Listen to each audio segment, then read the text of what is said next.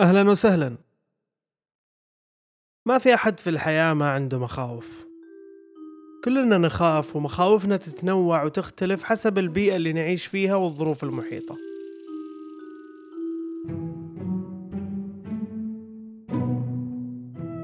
والمخاوف بشكل عام هي أفكار لها درجات مختلفة.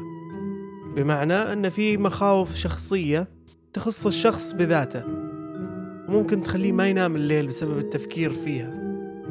بينما عند شخص ثاني ممكن تكون هذه الفكرة تمر في باله مرور سريع وما يلقي لها بال ولا هو شايل همها. والعكس صحيح فهي فكرة تخيف الشخص فقط.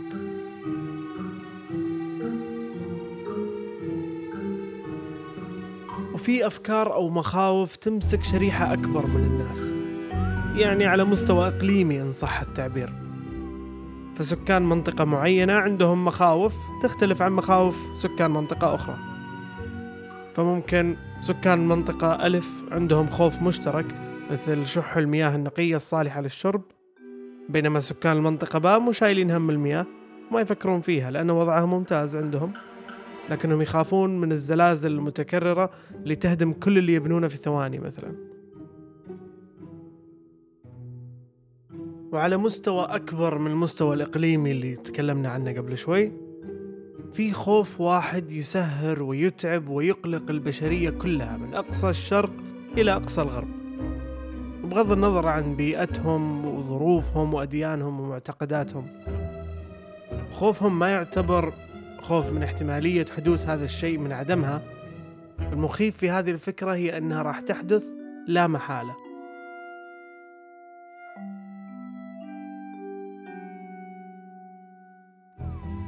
إذا جاء في بالك أن الفكرة اللي يخاف منها البشر كلهم بدون استثناء هي الموت بقول لك أن كل شخص مر أو راح يمر بلحظة في حياته يفضل فيها الموت على مواجهة هذه الفكرة. الخوف من المستقبل.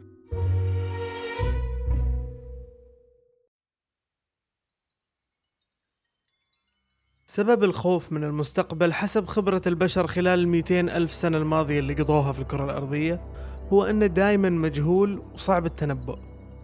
صحيح أن الخبرة الحياتية ممكن تخليك تتنبأ بأشياء قصيرة المدى بعد تحليل أحداث معينة. مثلا لو قال لك شخص ذو خبرة أنه يشوف لك مستقبل مشرق في حياتك الوظيفية فهو يبني هذه التنبؤات حسب معرفته فيك طريقة عملك بالإضافة لمعرفته بالمجال اللي تشتغل فيه وبالمكان اللي أنت فيه حاليا.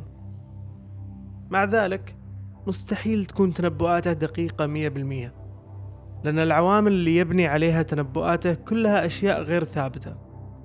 في المكان اللي تشتغل فيه متغير الطلب على المجال اللي أنت فيه كذلك متغير وأنت بنفسك متغير ومتقلب من عدة نواحي. لكن تخيل إيش راح يكون شعورك وقتها. إنك تعطي كل ما عندك وتشتغل وتعطي وتنافس زملائك وما عندك أدنى فكرة عن مستقبلك ويجي شخص يفوقك بخبرته سنين ضوئية يبشرك هذه البشارة. أو ينصحك بإنك ما تستعجل بقرار معين عشان تصير لك فرصة أفضل مستقبلا. راح تنبسط وترتاح لأنه أعطاك تصور ولو كان بسيط عن مستقبلك. الموقف هذا يمثل تنبؤ بمستوى صغير جدا. تنبؤ بمستقبل وظيفي فقط. سواء كان دقيق أو غير دقيق أي شخص راح يكون سعيد جدا بهالشيء لأنه تلقى بشرى يرتاح فيها من قلق التفكير بشكل بسيط. لكن معروف أن البني آدم ما يقتصر خوفه على حياته العملية فقط أو على مستقبله الوظيفي فقط. الحياة العملية هي جزء واحد من حياته. يظل في جوانب كثيرة من حياته يحتاج يرتاح من التفكير فيها. الوضع المادي والأمان والاستقرار والوضع العاطفي والعلاقات وغيرها أشياء كثيرة. واستخدم البشر طرق كثيرة جدا وبعضها غريب مثل قراءة الكف وقراءة الفنجان والأبراج وغيرها الكثير من الطرق المختلفة حول العالم. فكل منطقة اشتهروا بطريقة للتنبؤ بالمستقبل لأنهم يعرفون أنه أي إنسان مستعد أنه يدفع الغالي والنفيس عشان ياخذ تصور ولو بسيط عن المستقبل. ولا زال الأمر موجود إلى اليوم. لاحظ كيف مشاهدات توقعات الأبراج كل راس سنة مرتفع بشكل خرافي وكيف الصحف والمجلات في الماضي والحاضر تستخدم هذا الموضوع لجذب أعداد فلكية من البشر. بالإضافة لعدد لا يحصى ولا يعد من التطبيقات على الأجهزة الذكية اللي تخدم نفس الغاية تقريبا. وللمعلومية العامة إلى الآن ولا طريقة من هذه الطرق تم إثباتها علميا. وهذا اللي يفسر ضبابية درزن الجمل اللي يستخدمها المنجم. وبالمناسبة لما يعطي المنجم درزن جمل أو بصيغة ثانية كمية كبيرة من الجمل راح يزيد فرصة توقعاته الصحيحة. ومن طبيعة الإنسان أنه لو تعطيه مثلا عشر توقعات عن المستقبل وتضبط اثنين أو ثلاثة من توقعاته نسبة كبيرة من الناس راح يتذكرون التوقعات الصحيحة فقط. التوقعات الغير صحيحة راح تكون في مهب الرياح ولو تسأله عنها مستقبلا ما راح يتذكرها. معروف أنه أشهر طريقة في الوقت الحالي والطريقة المفضلة عند الأغلبية هي الأبراج والخريطة الفلكية. ممكن نتكلم عن الأبراج والخرائط الفلكية بشكل أعمق لو كنتم مهتمين تعرفون أكثر عن الموضوع أو حابين نستضيف شخص شغوف بهذا المجال ونسولف معاه ونعرف أكثر. من باب تغيير الجو وسعة الصدر ما ناخذها كمناظرة يعني.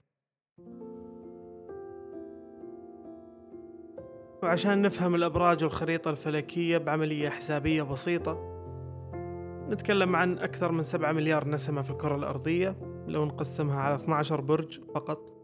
النتيجة هي أنه أكثر من 600 مليون نسمة تشترك في برج واحد. 600 مليون نسمة يعني تقريبا ضعف عدد سكان أمريكا. أو تقريبا 17 ضعف عدد سكان المملكة العربية السعودية. والأبراج والخرائط الفلكية والطرق الأخرى لا يقتصر استخدامها فقط على التنبؤ بالمستقبل بل أنه ممكن استخدامها كذلك في تحليل الشخصية. فتعرف نقاط قوتك نقاط ضعفك كيف تتصرف في بعض المواقف إيش الأشياء اللي تفضلها إيش الأشياء اللي ما تفضلها مين الناس اللي تفضلهم مين الناس اللي ما تفضلهم.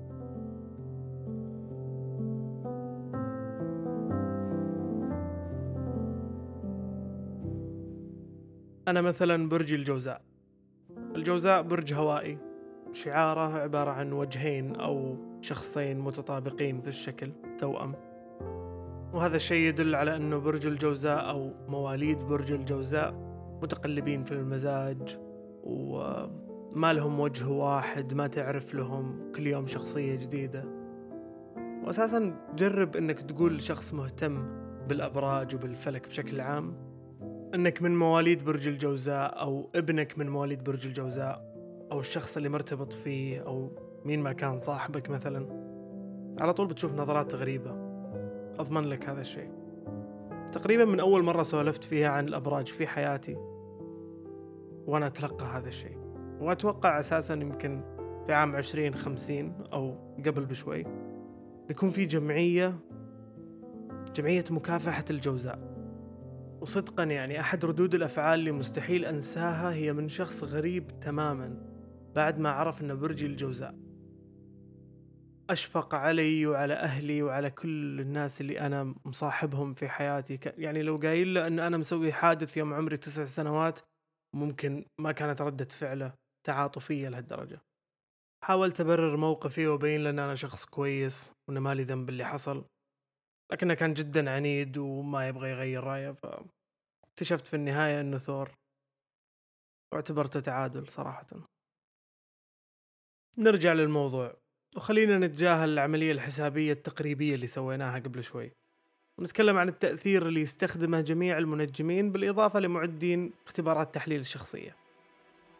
The Barnum Effect.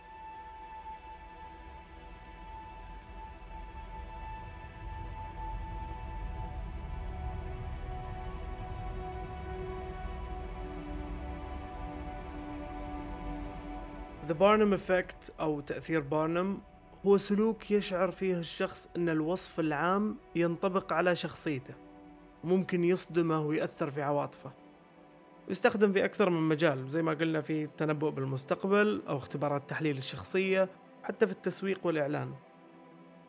وصيغة الجمل الساحرة اللي تصيب الشخص بتأثير بارنوم تكون عامة جدا تنطبق على الجميع وفي أي زمان. وغالبا ما تكون غير دقيقة عشان تتطابق مع أكثر عدد من الناس. كل شخص يفسر الجملة بالطريقة اللي تناسبه. أحد الأمثلة على الجمل المستخدمة اليوم فقط تجاهل عادتك في أنك تحاول تحصل تفسير لكل شيء. في شيء يتغير بداخلك جاي في الطريق. جملة زي هذه ممكن أسمعها يوم من الأيام وأحس إنها أكثر شيء احتجت أسمع اليوم هذا. بس لو أفكر فيها شوي كل شخص عنده عادة إنه يحاول يحصل تفسير للأشياء اللي تحصل حواليه. كل شخص يتغير بشكل مستمر مع التغيير أكيد في أشياء راح تجي في الطريق. وللأمانة الجملة هذه راح أحسها تمثلني الآن وراح تمثلني في المستقبل ولو ان قالت لي قبل عشر سنوات برضو راح أحسها تمثلني. طبعا فيه تفنن في اختيار العبارات من الناس المتمرسة بس أخذ خطوة للوراء والتساؤل راح يكشف لك الموضوع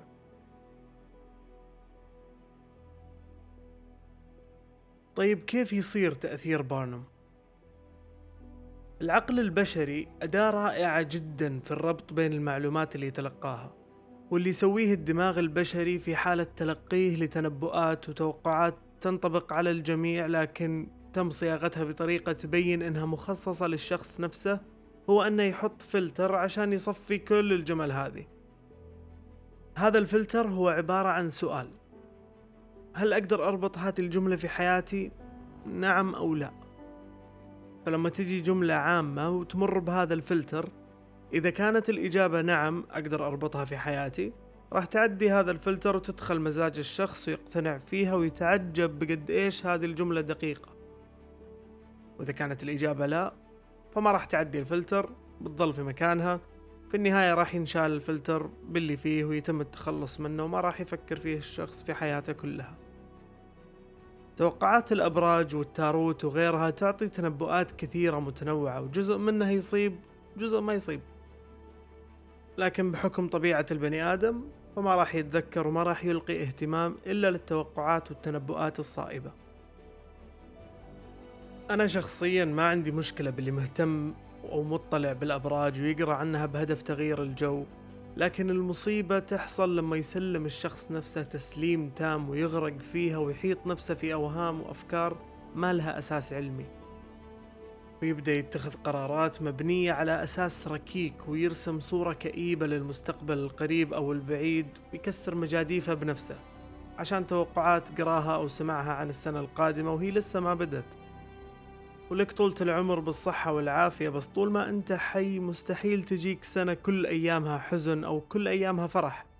في كل سنة راح تكون علاقات جديدة وراح تخسر علاقات كذلك لأنك أنت وغيرك والحياة كلها قابلين للتغير. لو فعلا في طريقة للتنبؤ بالمستقبل وقبل سنوات عرفت الظروف اللي قاعد تمر فيها الحين مثلا يمكن ما كنت بتاخذ خطوات شجاعة وجريئة خلتك الشخص اللي أنت عليه الحين أو الشخص اللي بتكونه في المستقبل. برأيي الأفضل من التنبؤ بالمستقبل هو الاستعدادية والجاهزية للظروف اللي ممكن تحصل لك. ومعرفتك بأن الخير اللي يحصل لك هو بسبب اجتهادك وسعيك والشر اللي يحصل لك هو الشيء اللي يصقلك ويربيك ويقويك للمستقبل. محظوظين إننا عايشين في زمن فيه من العلم القدر الكافي للتسلح بالمعرفة. وإننا نعرف إن اصطفاف النجوم والكواكب لها استخدامات كثيرة تندرج تحتها علوم كثيرة مثيرة للاهتمام وان ما لها علاقة في مستقبلنا وتطابق شخصياتنا مع بعض. كل شخص فينا أكيد يعرف أشخاص منغمسين في هذه الأمور مو مستوعبين تأثير بارنم عليهم. شاركوهم هذه الحلقة عشان يكونون أكثر حذرا من أنهم يروحون ضحية قرار مبني على أساس وهمي. إذا حابين تعرفون أكثر عن موضوع تأثير بارنم اشتركوا في النشرة البريدية لشبكة محتوايز. راح يوصلكم محتوى جميل عن هذه الحلقة بالإضافة إلى مجموعة رائعة من المقالات والحلقات من مختلف برامج البودكاست المختارة لكم بحب من شبكة محتوايز. متحمسين نعرف رأيكم بالموضوع عن طريق التعليقات أو تقييم الحلقة في برنامج البودكاست المستخدم. شكرا جزيلا لوقتكم واستماعكم. انتهى العرض.